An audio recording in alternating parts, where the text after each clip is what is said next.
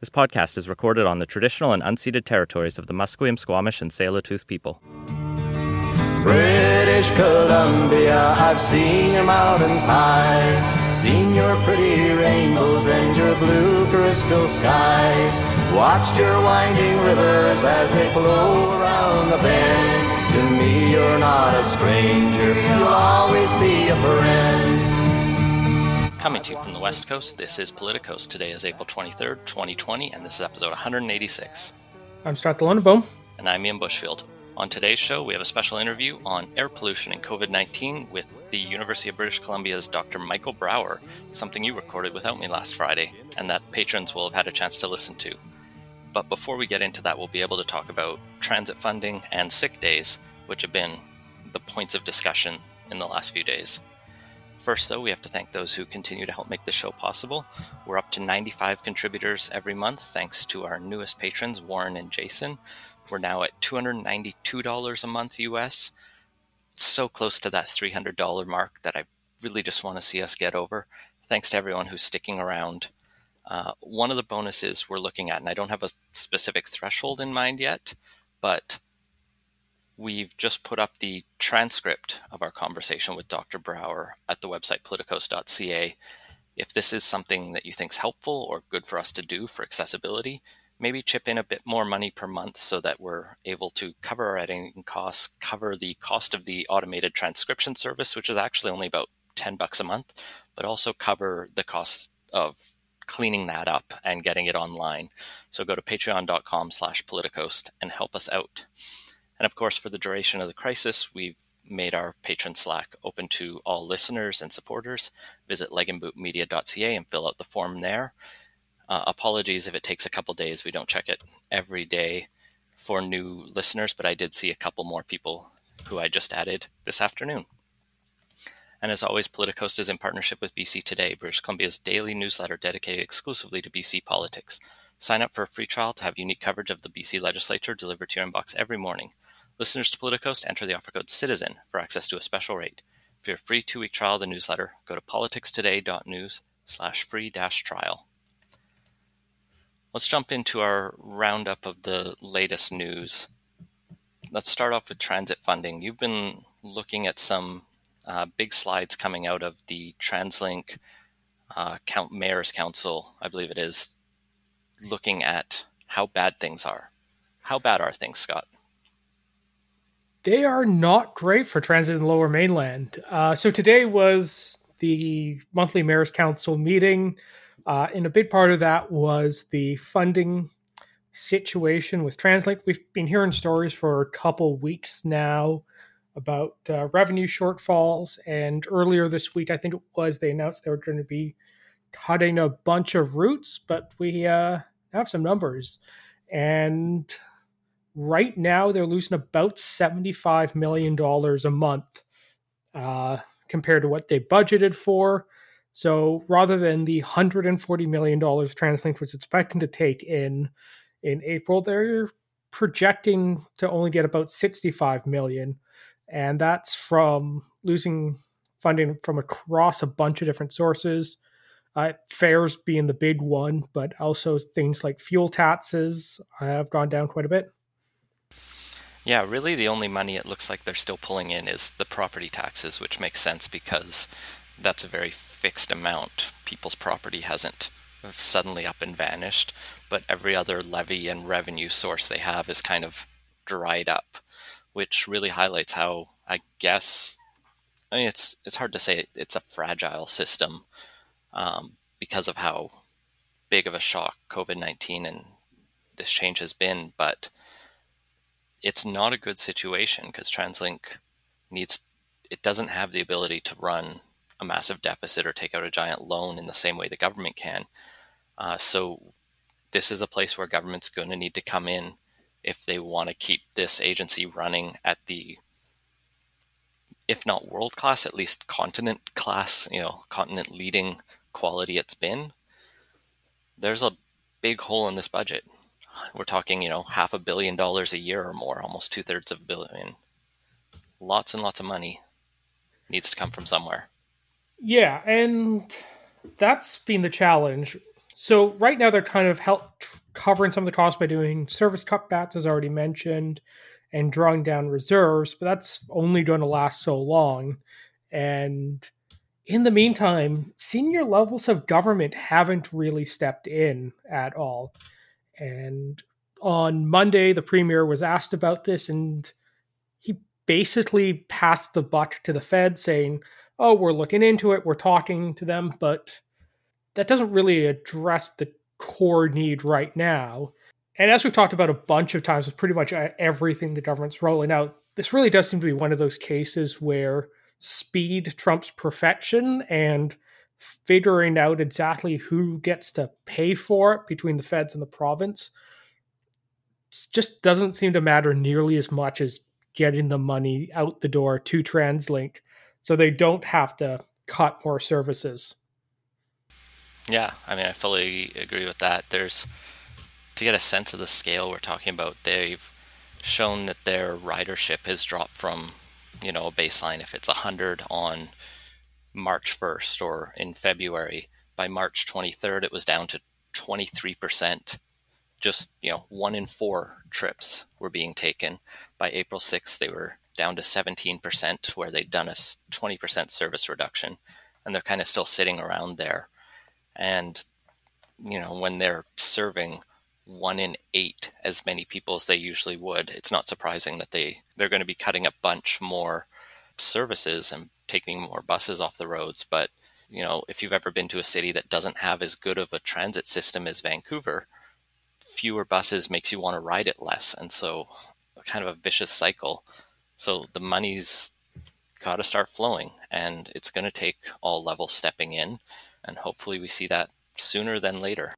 Yeah, because transit really is an essential service. And based on the surveys that TransLink has done, a huge amount of their current ridership is people who need to use transit to access essential services, whether or not it's as workers or uh, people taking advantage of those services. And it's just hard to do physical distancing when you're cutting back routes and cutting back on the number of buses you run. This is the unfortunate situation where you just have to run a lot of buses at low capacity just to keep everyone spread out.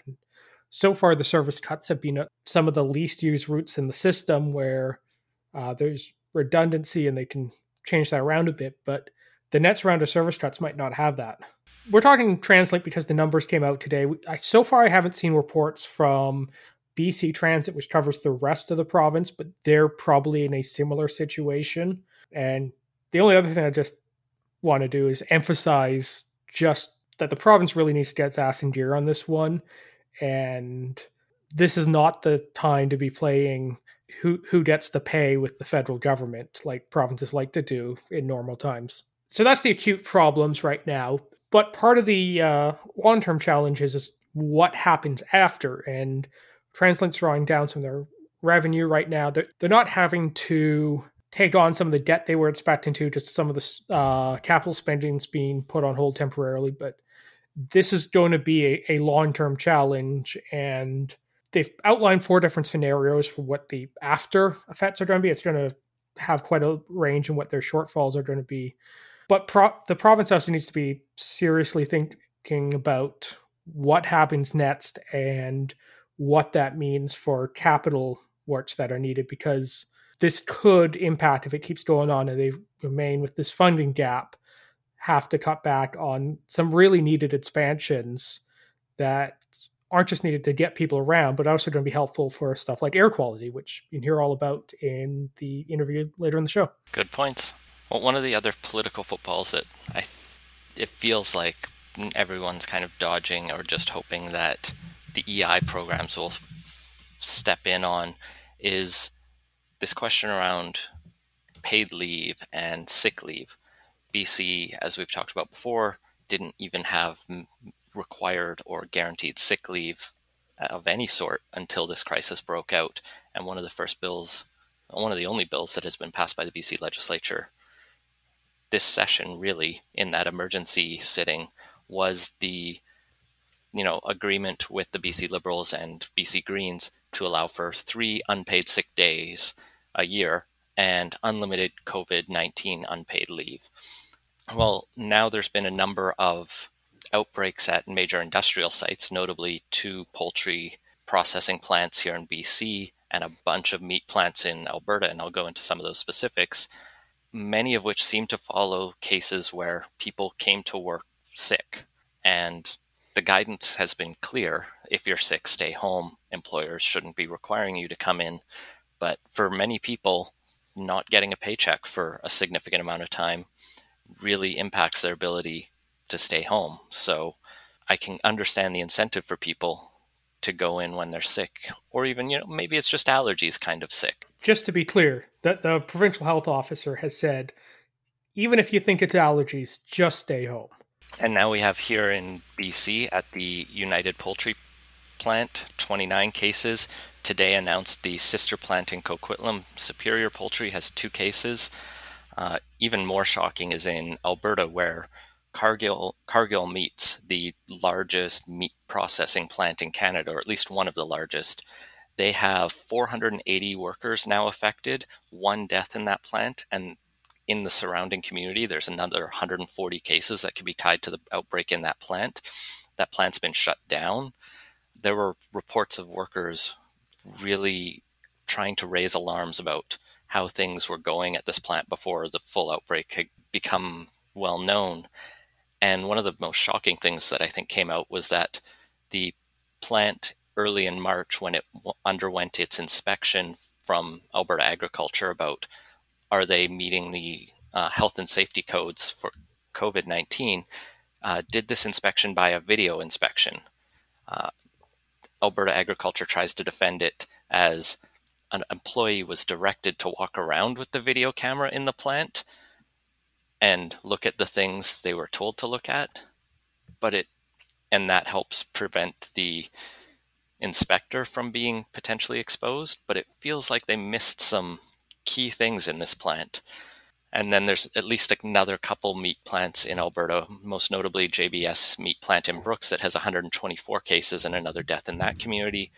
And so there's a lot of questions in BC and in Alberta about workplace safety, about making sure people stay home when they're sick and how to ensure this. Yeah, you think with anything covering the food industry that there would already be processes in place that people don't work sick around food. Those would be the places we want to be the most clean in the country, but I think we'd all be a little bit disappointed. I don't think they're, you know, rotting, disgusting places, but I don't think they meet the standards we'd hope they would otherwise. All of this has led John Horgan to kind of muse about this idea of paid sick leave again, and he's announced that there's going to be some more dialogue and discussion around the question here in BC. No commitments to anything specific. Uh, he told the Vancouver Sun following a cabinet meeting this week, it's important we put in place a framework so through WorkSafe BC we can have safe workplaces and an understanding that sick pay is there not just to get extra dollars to people who are ill, but perhaps ensure those workers don't come to work because they know they're not going to forego their wages of the day. And so I think he's still hoping for industry buy in on it. And there are definitely workplaces that are much better at this than others. But when you have gaps, that's where the law seems to be necessary. And it's been frustrating to not see him move faster on this, and I'm not sure the reasoning behind that. I think it goes to more than just the law. Uh, in general, I think we haven't had a great culture around taking time off from work when sick. I mean, I've definitely before this had gone into work with you know colds, maybe even a flu one time, and like n- not because I couldn't have taken a sick day. I, m- my work actually gives me a fair bit of flexibility on that. But just because you know I, would have more work to do at the end of it, it would just pile up, and I'd have to work even harder afterward. And there's and that's I think kind of part of the problem is that even people who have a lot of the flexibility that not everyone's lucky enough to have, there's just kind of an expectation that you suffer through it and you know grit your teeth and push on if you're not really sick. And if there's one thing the situation's shown is that that wasn't necessarily a great way to do about it. And we were on board time there. Yeah, absolutely. And it goes back even before work. I remember in elementary school, we had awards for perfect attendance records, and expecting elementary age kids to be there every day is really weird when you start to think about it. Like, kids are sick all of the time. They have doctors and dentists and all these other things they need to go to. Like, yeah, you shouldn't be skipping a lot of school, but missing a class or missing a day here or there isn't a bad thing. And trying to reward not missing creates a weird incentive and it's it's a sort of Protestant work ethic that kind of pervades everything that I think we really do need to rethink. You know, I think the law is a very helpful way to push societal change and also flow with it. But yeah, people need to rethink the approach to work. Yeah, you, you do need some sort of backstop here. And there are challenges with how you structure it because a lot of the places that have workers who are the most exposed and most vulnerable and interact with the public the most are also small businesses that don't really have a large reservoir of capital or money they can set aside to pay people when they don't show up to work for several days because they're feeling sick. So, how this gets structured is going to be a tough thing to do going forward. And th- there's a sick leave part of the EI program, but that only kicks in after a week. And it, it's really kind of structured around long term illness rather than oh, you have to miss four days of work in a row because you have the flu. And trust me, trying to get money back from EI right now for anything other than COVID leave is going to be a joke. I took two weeks off for caregiver leave recently, and I've applied for that, and I expect to see that money maybe in June if I'm lucky. Things are just going to be slow for a while. And yeah, EI is not a great system. There's also a political angle of it as well, where the BC Liberals would traditionally have been much more skeptical of a broad mandatory sick leave policy, paid sick leave policy. And right now, the BC NDP really needs unanimous consent to get any new legislation through the legislature. Uh, if they don't, the Liberals can just throw all their members in the House and shut down a bill.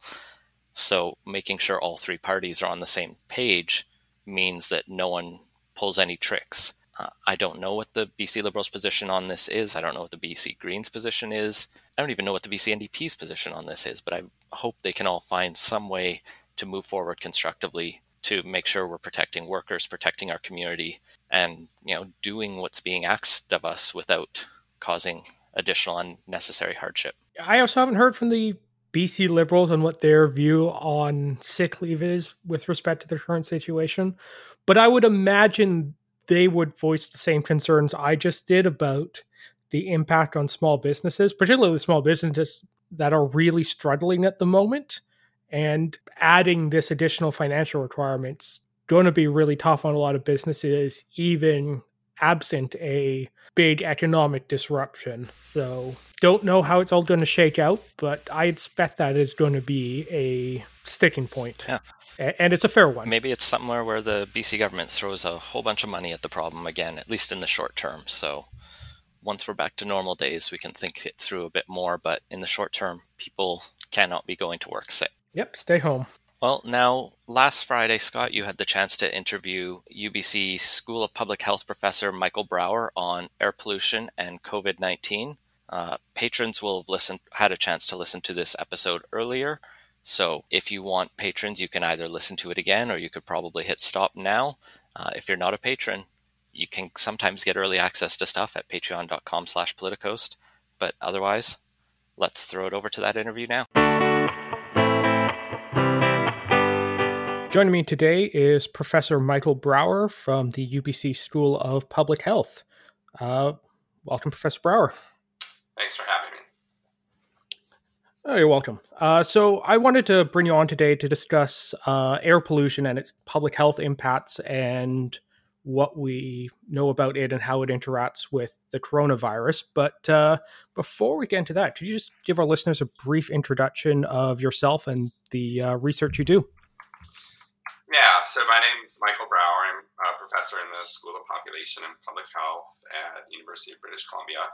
and I study the links between our environment and uh, pollution in the environment specifically, and how it affects health, especially health of, of populations. So I'm not really studying what happens uh, to an individual, but how um, changes in our environment, uh, whether it's more or less polluted, how that affects sort of large uh, large populations. And in this case, uh, we're talking today about the, the health impacts of air pollution. Air pollution is um, the most important impact or, or, or, pollutant in the environment uh, in terms of the impacts on human health. Okay, well, uh, let's jump right in then. Uh, so, what are kind of the main impacts of air pollution on human health? So, air pollution affects uh, human health in, in a number of ways, but really to get down to the, the ultimate impacts, we know that um, around the world every year, um, we we estimate that somewhere around 4 million uh, deaths can be attributable to air pollution. So this is these are deaths from lung disease, um, chronic lung disease, especially as well as heart disease, and we're seeing actually even uh, other kinds of diseases that one might not ordinarily think of being affected by something that you breathe, also being impacted um, by air pollution. Now, we can't ever uh, decide if any particular death is an air pollution death or not an air pollution death. So we look at it as a, as a risk factor that contributes um, to worsening of, of diseases. So these numbers are really statistical estimates, um, but they've been backed by now hundreds of studies done everywhere around the world. So they're um, they're sort of our understanding of the impacts of air pollution. And what's happening is that uh, we breathe in this pollution. Obviously, it, it does affect our lungs, and but one of the ways that it, it, affects us is that our body actually tries to fight this as though it were something like a virus or a bacterial infection. And because air pollution isn't something that our body has an immune system that's that's been uh, designed to fight, our, our body keeps trying to fight it, and it's actually this oh, this response of our body. Um, that then sort of starts to affect actually other organ systems. So that's why something like air pollution, uh, we see effects on the heart, we see effects on the kidneys, we see effects, for example, on people with type 2 diabetes. Uh, and again, it's just this response that, that sort of keeps going on because we can't actually fight the air pollution that that we uh, we continue to breathe. Um, right, and I, I, gather there's also been impacts on um, people's mental faculties. I think there was a study a little while ago about um, schools that were downwind of uh, major roadways and highways having uh, lower test scores. Yeah, we're starting to see um, impacts, uh, you know, even beyond the hearts and the heart and the lung. Uh, so we, we see things, uh, for example, we, we've done some recent work looking at uh, dementia, Alzheimer's disease, and we start to see uh, links there. Perhaps also the, the other kinds of effects on cognitive development in children. There have been some studies um, suggesting that. Another impact that, that we have quite a lot of information on is um, is impacts on, on pregnancies. Uh, so we actually see lower um, birth weight babies in areas of higher air pollution. We see more premature uh, prematurely born babies in areas of, of higher air pollution. Um, so all so it, it, it, seems as though the more we look at this, um, there's really not uh, many many organ systems, not many parts of the body that um, can't somehow be affected by air pollution, and then that's that's sort of consistent with this idea that basically air pollution is producing this chronic response. It's chronic inflammation, uh, which really then affects uh, the, the whole body.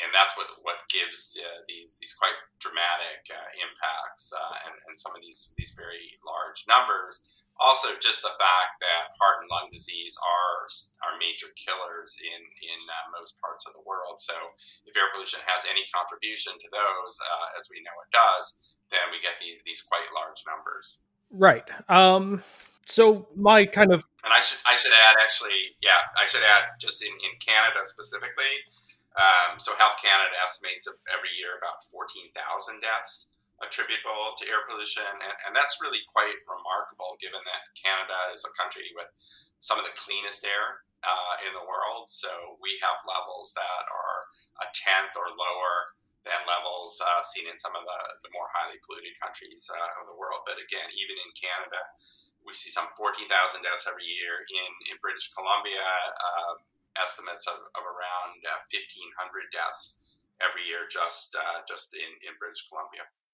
Right, that sounds quite impactful. Um, there's also going to be because of the health effects and whatnot, a bunch of economic impacts. Do we have a rough idea what air pollution costs society in general?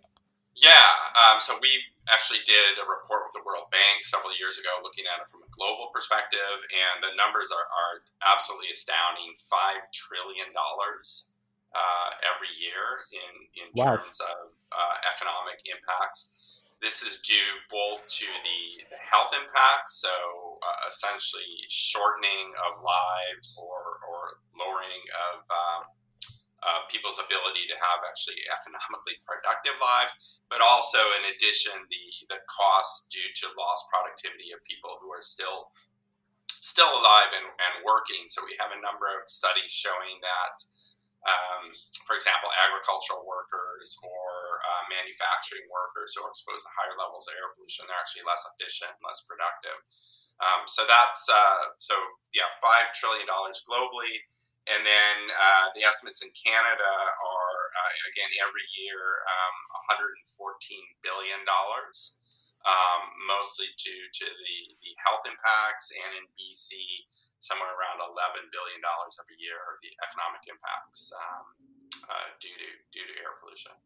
Large. It, I'm actually a little surprised to hear just how big that is. So it sounds like it's a situation where there's really significant impacts, and it makes a lot of sense to try and combat this just because not only for general health reasons but as a society it's costing us a lot. And we'll, we'll get into some of the uh, policy recommendations on that towards the end but is, is that generally correct?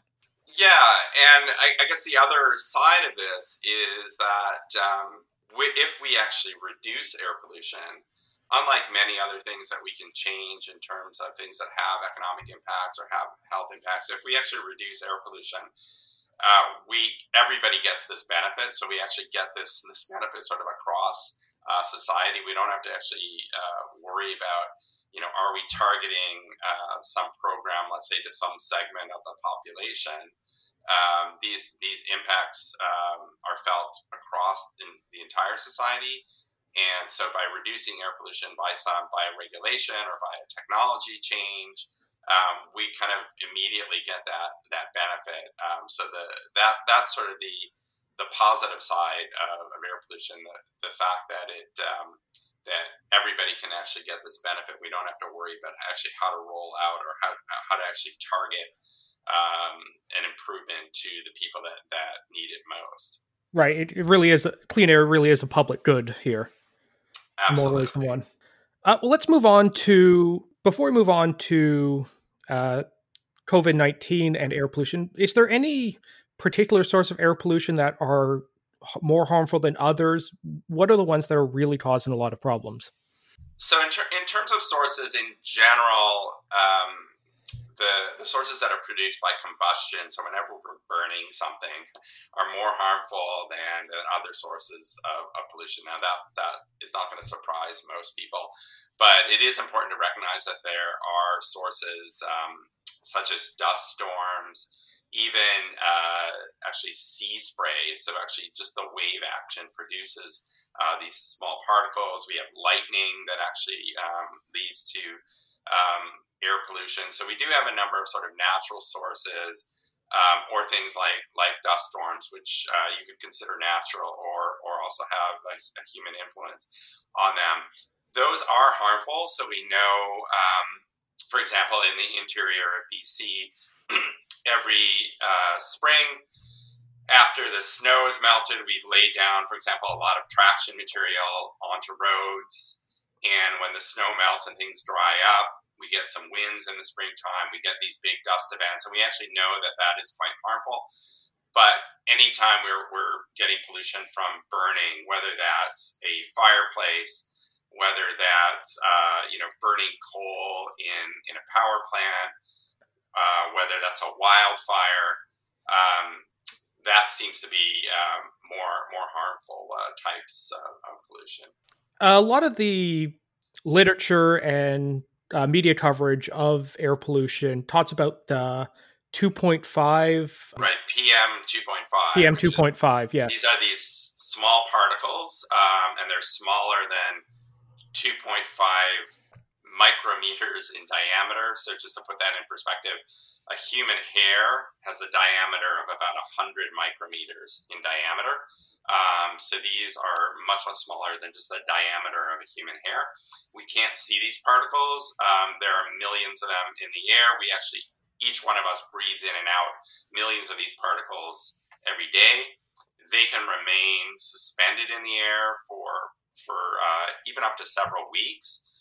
So, for example, if we have uh, large wildfires, uh, whether it's in British Columbia or northern Canada, there's evidence that that smoke and actually these small particles is what's in that smoke can affect air quality and even affect health in places as far away as um, as the southern U.S. or even the, the, the eastern uh, U.S.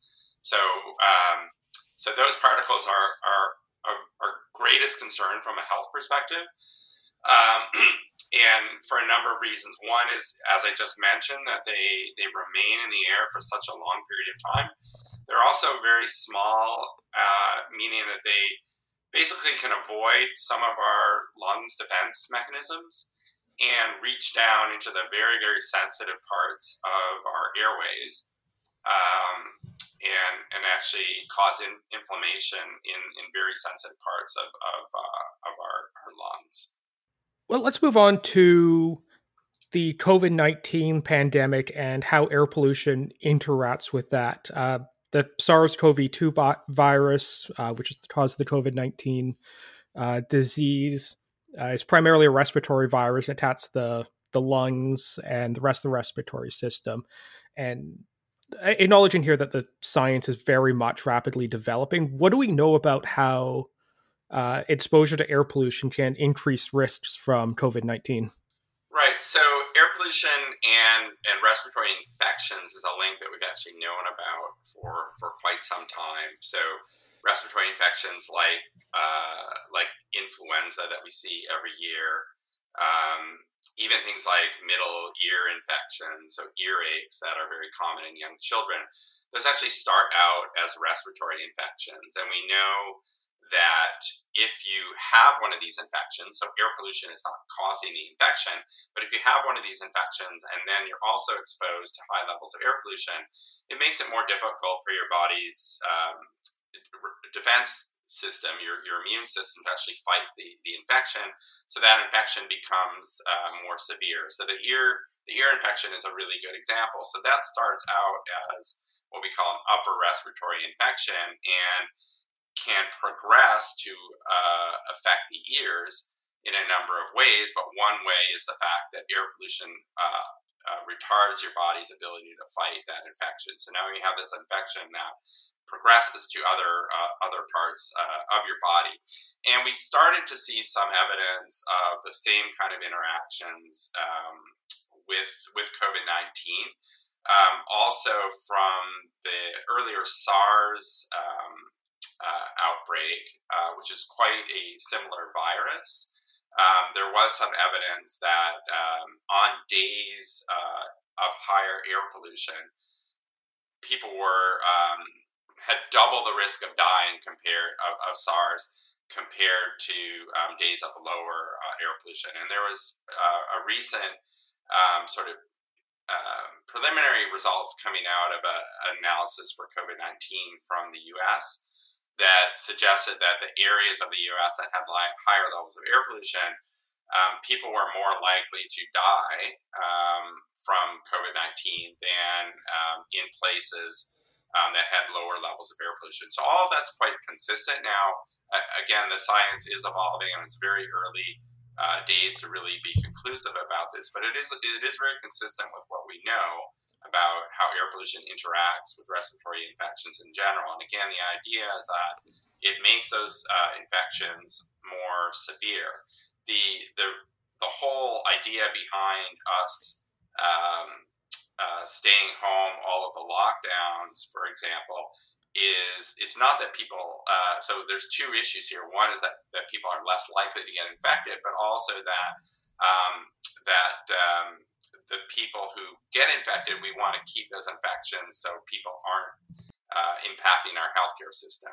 Uh, and air pollution is something that could take somebody who's already affected make that infection more severe so that they actually do need uh, to seek medical attention and have that impact uh, on on the healthcare system. So that's why it's actually a really important uh, important factor here.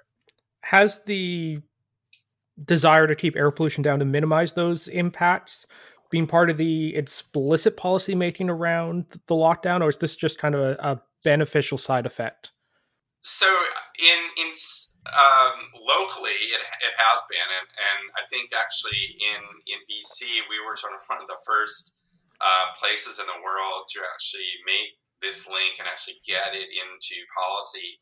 Uh, and this resulted from just what's happening actually at this time of the year. So in many many parts of the world, um, uh, springtime actually is a period of, of, of quite good air quality. Uh, in BC, we have a number of situations where um, in, in, some parts of the province actually it's, it's a period of, of rather poor air quality. Um, so quite early on in, in the pandemic uh, we were hearing from our air quality agencies ministry of environment as well as local uh, uh, airshed um, planning groups that uh, for example they were seeing as is typical this time of year, a lot of slash burning, so burning of agricultural uh, debris or, or, forestry debris. Um, and um, we're concerned about the, the impacts, again, because we're, we were in the midst of a, of a pandemic uh, which affects the respiratory uh, system. So, quite early on, we actually uh, were able in BC to implement a, a, restrictions on, on open burning, and I believe now um, there's now a complete ban on, on open burning throughout the, the entire province. And we're also gearing up towards uh, thinking about we're getting into wildfire season here, and we've already had a few fires uh, in BC, um, fires also in, in Alberta, and that's really our most important air quality issue um, in this part of the country. And so that's a great concern. So there's there's not a whole lot we can do about um, controlling wildfires once uh, once they exist, but we really want to be uh, extremely vigilant this year about um, about uh, starting fires if they're if they're going to be human caused. So thinking about, for example, um, continuing bans on on uh, campfires or extending uh, those, for for example, throughout the whole season uh, is something that that uh, is, has been discussed and I, and I believe is being implemented as well. Right, and they uh, closed a bunch of provincial parks over the Easter weekend. Is that something that you expect the policymakers will likely continue on through the summer, both to prevent transmission of disease and to minimize any chance the camper started fires? I, I well, I would. I think the the park closures are, are more from just the, the physical distancing uh, as well as sort of impacts on on employees and things like that. But um, we've continued to sort of raise the issue of perhaps this is a summer when we just shouldn't allow, um, if people are camping and using parks, we just shouldn't allow fires um, in them. As we, we, we always tend to get to a point in the summer when we do ban fires uh, throughout most of the province, and maybe this is the summer when we just do that um, uh, throughout the, the, the entire season, just because of this added um, added risk here. I've seen some reports that suggest that the lockdown in China is actually going to have a bigger overall impact on health there uh, because of the reduced deaths from air pollution than just stopping the virus would. Um, based on what we know now, what are going to be the impacts of shutting down so much human activity? And uh, do we have Canada specific projections on that? So I, am not aware of any any Canada specific projections on that, and um, as I mentioned earlier, Canada is in terms of air quality, it is extremely clean. Uh, having said that, we do know that uh, that we, we still see substantial impacts of, of air quality, even at the, the, lower levels that we see in Canada, uh, on human health. Um, and you know, we of course we'd never want to trade um, pandemic deaths for for air pollution uh, uh, related deaths. Um, but just given the the numbers that we estimate, um, certainly if, if, we're talking 4 million deaths per year and we decrease air quality um, even over one to two months, three months, um, and in some places this is down by you know 50%, um, the, the, numbers will be more than than the impacts uh, of, of, the pandemic uh, itself. But I don't, I don't really think that's you know that's not really the appropriate way to look at this. I think the, the, the these are both issues, um, and it, it is a reminder that even while we're in the midst of a pandemic, which is horrible and tragic, um, we do have these sort of ongoing issues, um, which we may get slight reprieves from them, but uh, they've been going on for years and will continue to go on for years and do have really huge impacts on the health of populations, both in Canada um, but also elsewhere around the world. Um, the probably the more important question is what happens when we start to emerge uh, from the current situation where we've really got um, uh, you know shutdowns of, of major sectors of the economy. Do we go right back to the way it was before? Um, and there's some evidence that even though China saw these improvements of air quality as they started to ramp up their economy, um, things are going back to similar to how they were uh, before? Or do we actually take this as an opportunity to, um, the, the, United Nations has been using the phrase build back better. Do we actually uh, use this as an opportunity to take action on some of these longer standing issues? um, if we're going to be thinking about having to restructure our economy just because of the, the economic impacts, um, but also considering, for example, virus transmission, can we can we do this in a way that uh, where we also lessen the the uh, impacts on the environment? Um, and an, another aspect of that is it, has been quite interesting that um, in many parts of the world, people have now seen visually seen um, what clean air looks like. Uh, it's very easy to get used to um, sort of subpar air quality. You may not really notice it if that's the way it's been your whole life. Um, but now all of a sudden you see these amazing blue skies that many parts of the world and even even parts of Canada may not be used to seeing. And um, we've seen some evidence from um, both anecdotally but also from from some small surveys that people really like this. Um, and they really appreciate it. And um, so there's an opportunity here to capitalize on uh, this experience and um, try and actually deal with uh, what has been a longstanding issue. Well, uh, let's dig into that a bit. Uh, after the pandemic uh, draws to a close and the social distancing and physical distancing gets eased off, there's also going to be a lot of economic and societal recovery that's going to need to happen and we're likely to see a, a fairly large package from multiple levels of government be put out there to address to try and get society and the economy restarted how, how would you recommend we use that to minimize uh, air pollution going forward so yeah in terms of air pollution and i think we also need to think about the transition that we need to make to uh, net zero carbon uh, economy as, as well, um, we should be asking those questions about you know every dollar that we're spending.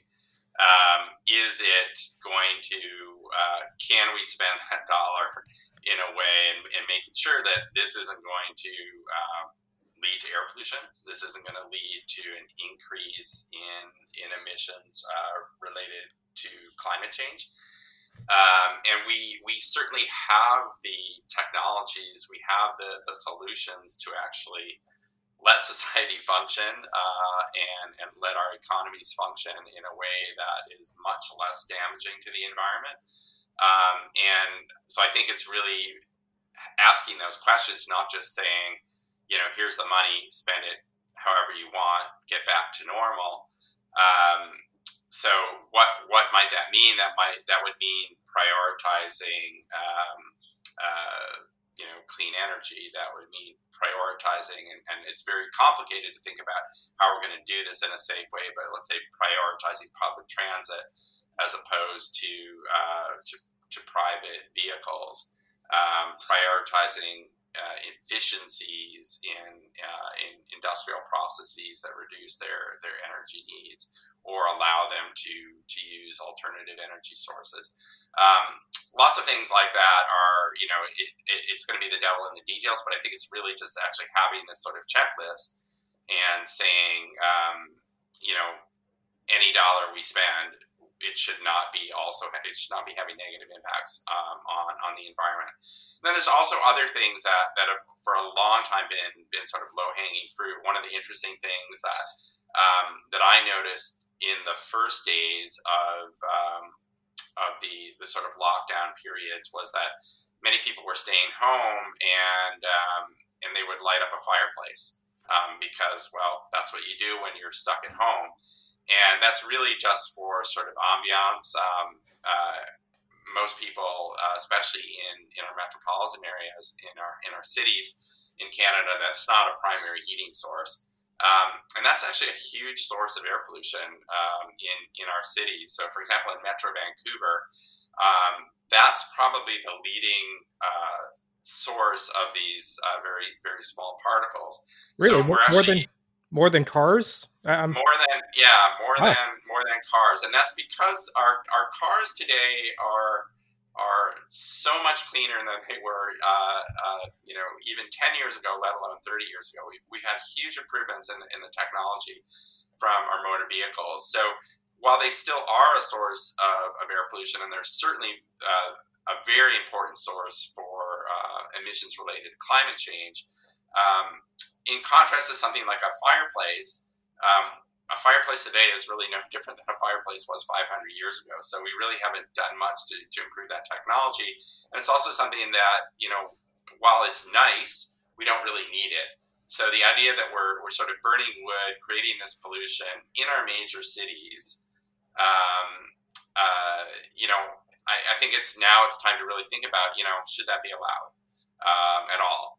Uh, obviously in a remote area in a cabin um, where you're not in a densely populated area um, you know that that's an individual choice uh, to make. But in a city where you're where one fireplace can affect hundreds of people in in the vicinity perhaps now's the time to to think about those kinds of sources which really there's no I would say no cost um, to uh, to basically not allowing that that uh, kind of pollution. Right. And and again, maybe taking this experience that um, where we just have this idea of you know uh, how good air quality can be um, when when we sort of uh, change our, our way of life. Um, you know, as as an example. So I, I believe mo- new buildings can't have fireplaces, but uh, this would more be a policy of prohibiting their use in existing older buildings, correct? Yeah, that that that's correct, and and for a number of reasons, sort of newer buildings, sort of wood burning fireplaces, just from the fire hazard, um, and and actually um, insurers often won't uh, won't actually insure a building with a with a wood burning fireplace uh, now in a, in a um, so so the, right, this would be the you know the tens of thousands of, of older um, homes and buildings that have uh, wood burning fireplaces and and are used, and um, and then also again things like like I mentioned earlier, like open burning. Um, we um, you know have regulations about that, but perhaps they need so this is open burning of, of agricultural waste or or forestry debris Uh, we do have regulations, but perhaps they're they're going to uh, you know they could be tightened uh, as well. Again, just thinking about the, the contribution that they make to um, to poor air quality. So, what role do the different levels of government have with respect to uh, improving air quality? We, have already talked a bit about uh, prohibiting burning within cities, but there's also issues around where housing gets located near major roadways.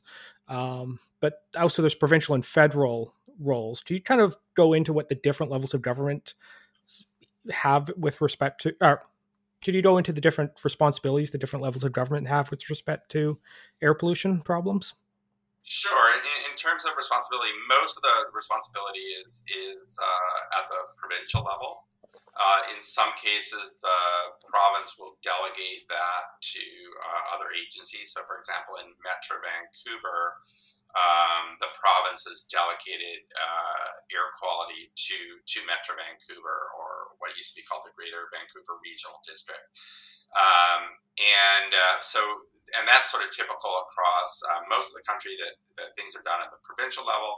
In BC, what tends to happen is uh, the province will tend to set up sort of uh, airshed management groups, uh, which are a combination of uh, basically provincial um, uh, oversight, but working together with local stakeholders. So that would mean both local government, but also citizen groups, and for example, the economic sectors that are that are important in, in a particular region.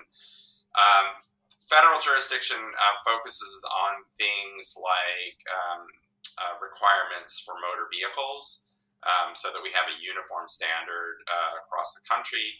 Um, we also do have um, federal air quality guidelines, but often the, the, the provinces will actually exceed um, uh, those, those air quality uh, standards.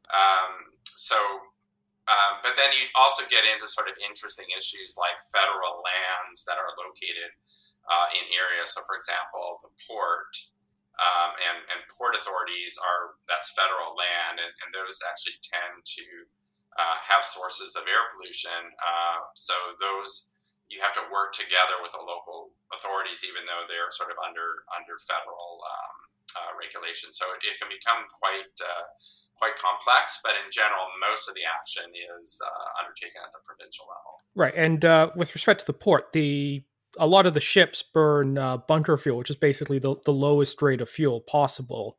So they have a particularly outsized role in uh, air pollution. Correct?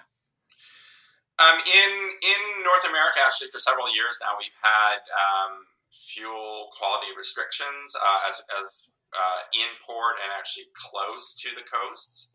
Um, certainly, in, in the open seas, it's absolutely correct that you can you can still burn um, much lower quality fuel, um, but um, that and that has been a, a federal action, um, and so actually there there's been quite a bit of improvement in the impact of that marine sector uh, close to close to populated areas, so in port as well as when they're close, um, close to coast uh, to coastline. So there, that's been a, actually a source of progress in the last few years.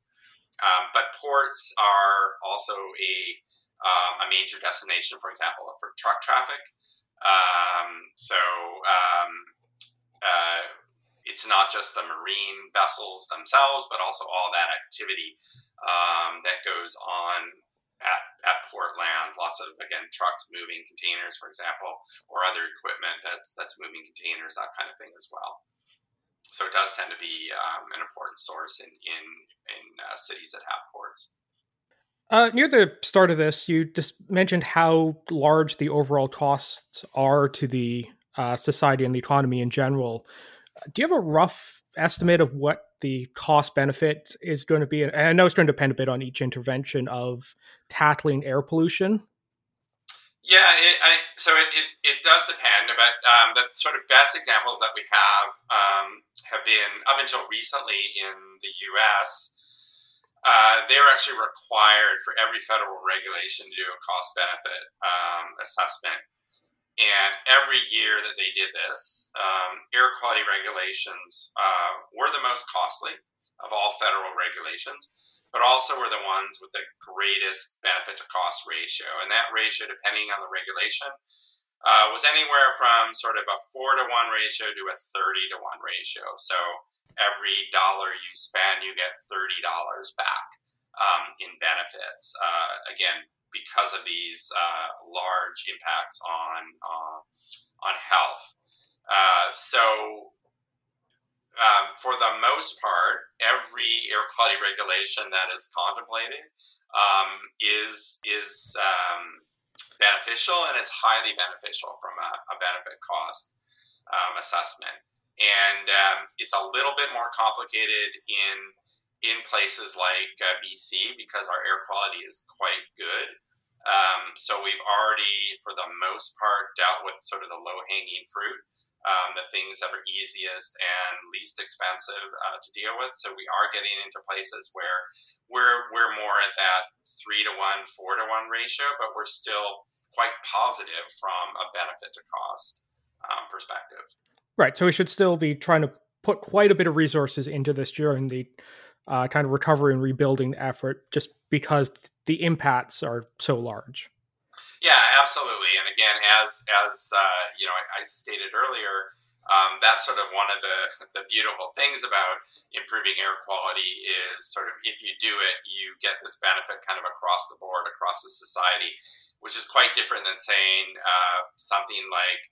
Um, even even something like smoking, tobacco smoking, for example, we know that's also quite harmful and quite costly from a, a health perspective. But how are we actually going to implement that? Um, we, we, we have to really target things to specific individuals, specific groups. We sort of have to say, all right, who are we going to identify who's smoking, who's at risk from smoking, what programs are we going to implement uh, to make uh, to, to help people stop smoking, all of that kind of thing. Whereas air pollution, you just clean the air, everybody's breathing.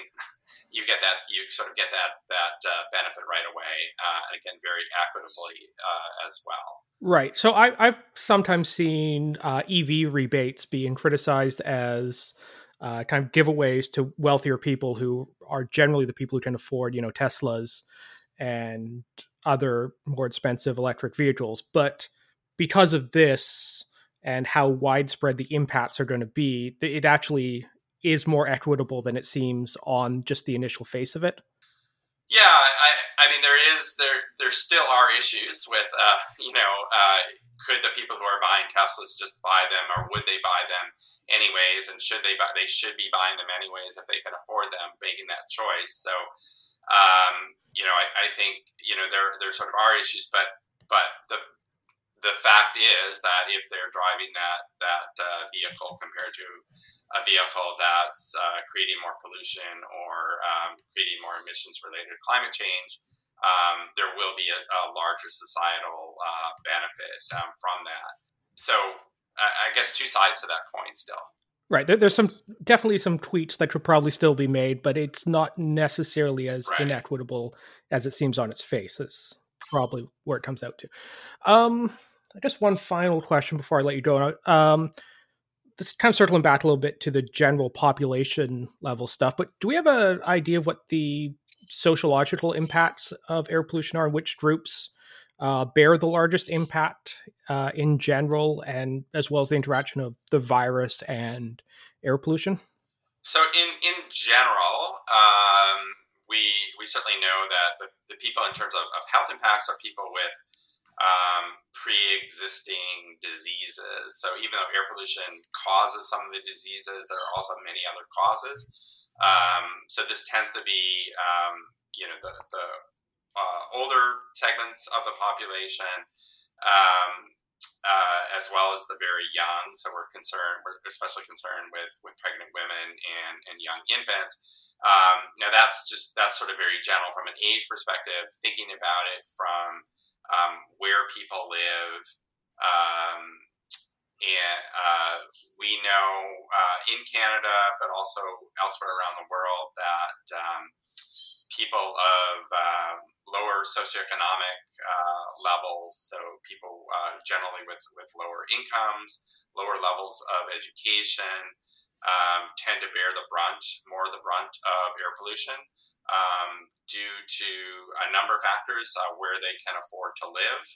Um, and um, so, for example, we've done lots of work uh, locally on on uh, sort of transportation related air pollution, and we know that people who live close to major roads um, in, and in areas that are more densely uh, uh, trafficked, um, they have a much higher impact of air pollution than people who live um, farther away from those roads.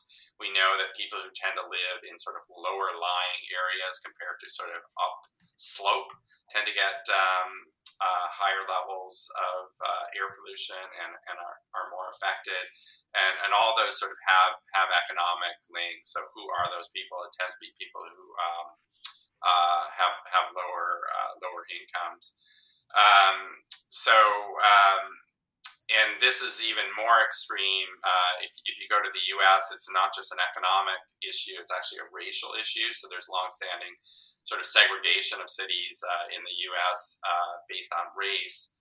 Um, so even if you account for incomes uh, in in the U.S., um, uh, ethnic uh, minorities, so, so African Americans and Hispanics, uh, tend to actually live in areas with higher levels of air pollution and, bear the brunt of that.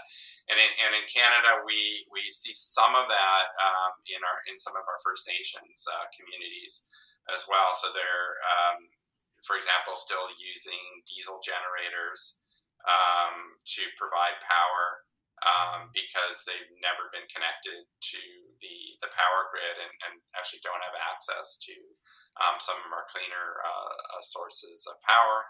And to some extent, the same thing happens in, in our metropolitan areas that, that are um, uh, both um, some recent immigrant groups and, and First Nations tend to live in areas with higher levels of air pollution.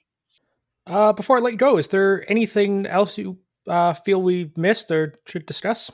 Um, no, I think uh, just to add sort of locally, um, I, I, mentioned this earlier, but um, our major concern from an air quality perspective, uh, especially this time of year, are wildfires.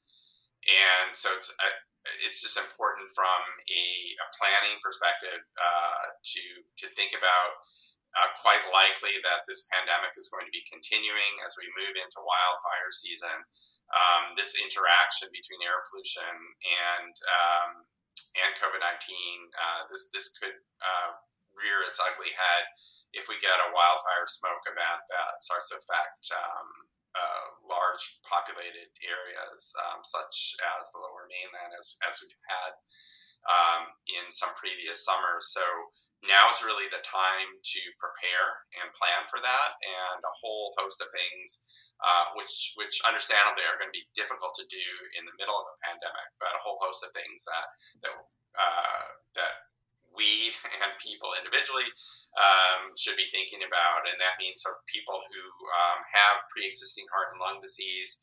Uh, really making sure that their disease is as well managed as it can be so that they have uh, enough medication. Um, we've had some discussions about long-term care facilities, which which we know have been sort of the heart of the the COVID nineteen um, situation in in Canada in general. Um, are do they have, for example, high enough uh, air filtration so that if there is a smoke event, they can uh, filter the air? So again, now's the time to be thinking about um, looking at their um, their uh, ventilation systems and making sure they're uh, they're as they're working as well as they can and they have appropriate filtration. Um, individuals who know they're sensitive to air pollution and may also be yeah, among those groups that are perhaps uh, at greatest risk from COVID 19, thinking about purchasing home air cleaners, um, stores making sure they have enough supply of air cleaners, all of these kinds of things. Um, we should be thinking about those things now um, before it's uh, before we have an event upon us. Okay. Well, uh, if our listeners are interested in finding out more, do you have uh, any recommendations where they can uh, look, or as well as uh, where they can find your work? Yeah, a few good places to look are um, so the BC CDC, the British Columbia Center for Disease Control, has a number of fact sheets um, on um, air pollution, wildfires, and air pollution, uh, and a number of the issues um, that that we've discussed. Also, the British Columbia Lung Association. Um, uh, has a wealth of resources, including um, we have lots of short videos that have been prepared over a number of years on all kinds of aspects um, of, of, air pollution.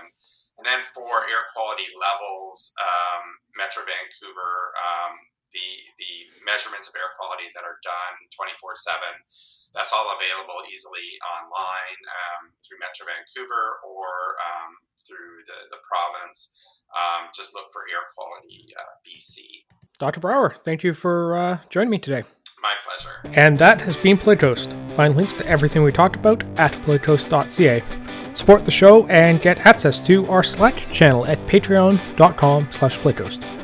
Our intro music credit is Beautiful British Columbia by Serge Plotnikoff. PolitiCoast is a production of de Lange Boom Media, and editing services are provided by CHLY 101.7 FM in Nanaimo. Wash your hands and stay home. Thanks for listening.